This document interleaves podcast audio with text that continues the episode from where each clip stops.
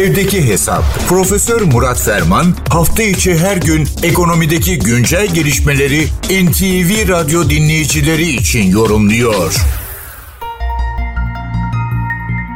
Ekonomi sayılardan ibaret bir akış değil.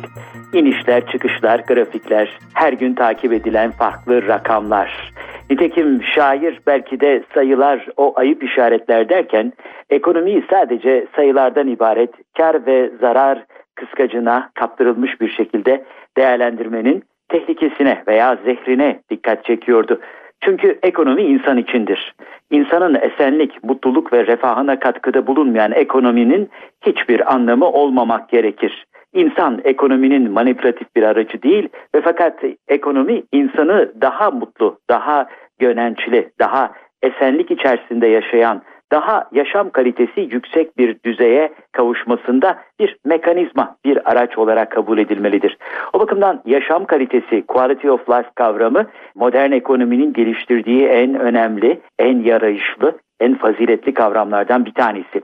Yaşam kalitesiyle ilgili köklü çalışmaların ortaya çıkmasından 40 küsür yıldan fazla bizim de Türkçe'de ilk akademik bu konudaki makaleyi yayınlamamızın üstünden tam 36 yıl geçmiş. Bu süreç içerisinde yaşam kalitesi her daim ilgimizi çekti. İşte geçtiğimiz dönemlerde de bununla ilgili güncel çalışmalar olduğunda hemen sizlerle paylaşmak istemiştik. Şimdi dünyanın önemli danışmanlık şirketlerinden birinin Mercer Management'ın geleneksel olarak hazırladığı dünyanın en yaşanabilir, çalışılabilir, yaşam kalitesi bakımından en çekici ülke sıralamasının 2023 sonuçları belli oldu. Bunları isterseniz kısaca bir paylaşalım. Hem de tam böyle bir yılı bitirip yerine geçerken hani böyle seyahat e, hayallerinin yeniden bir hayata başlamanın vesairenin tam da andacında belki olumlu bir zaman. Zaten Mercer'da bunun için bu zamanlarda bu listeleri paylaşıyor.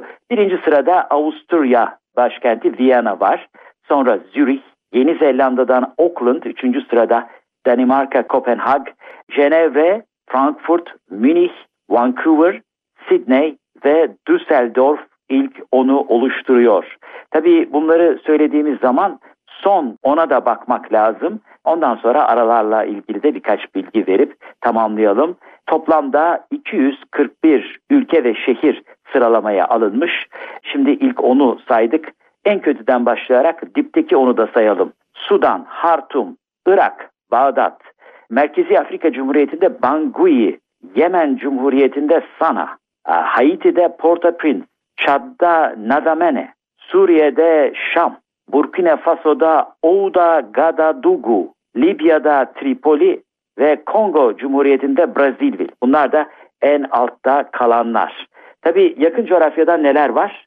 Atina 94. sırada, Bükreş 111. sırada, Tel Aviv 127. sırada, Üsküp 163. sırada, Erivan 174. sırada, Bakü 197. sırada, İstanbul 137. sırada, Ankara ise 138.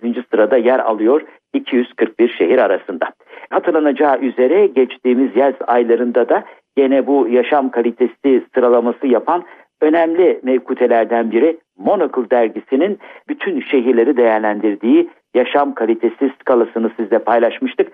Onu da hatırlatarak tamamlayalım. Orada da birinci sırada Viyana, ikinci sırada Kopenhag, üçüncü sırada Münih, dördüncü sırada Zürih, beşinci sırada Stockholm, takiben Tokyo, Helsinki, Madrid, Lisbon ve dahi Melbourne yer alıyordu. Listede ortak isimler dikkat çekiyor. Evet, yaşam kalitesi dünyanın değişik yerlerinde farklı ölçeklerde ortaya çıkıyor. Ama nerede yaşarsanız, nerede katma değer üretirseniz üretin, önemli olan yaşam kaliteniz güzel ve diğerlerine göre daha üst düzeyde olsun. Bu genel bilgi paylaşımı çerçevesinde değerli dinleyenlerimize katma değeri yüksek ve yüksek katma değerli bir gün diliyor. Huzurlarınızdan hürmetlerle ayrılıyorum. Profesör Murat Ferman'la evdeki hesap sona erdi.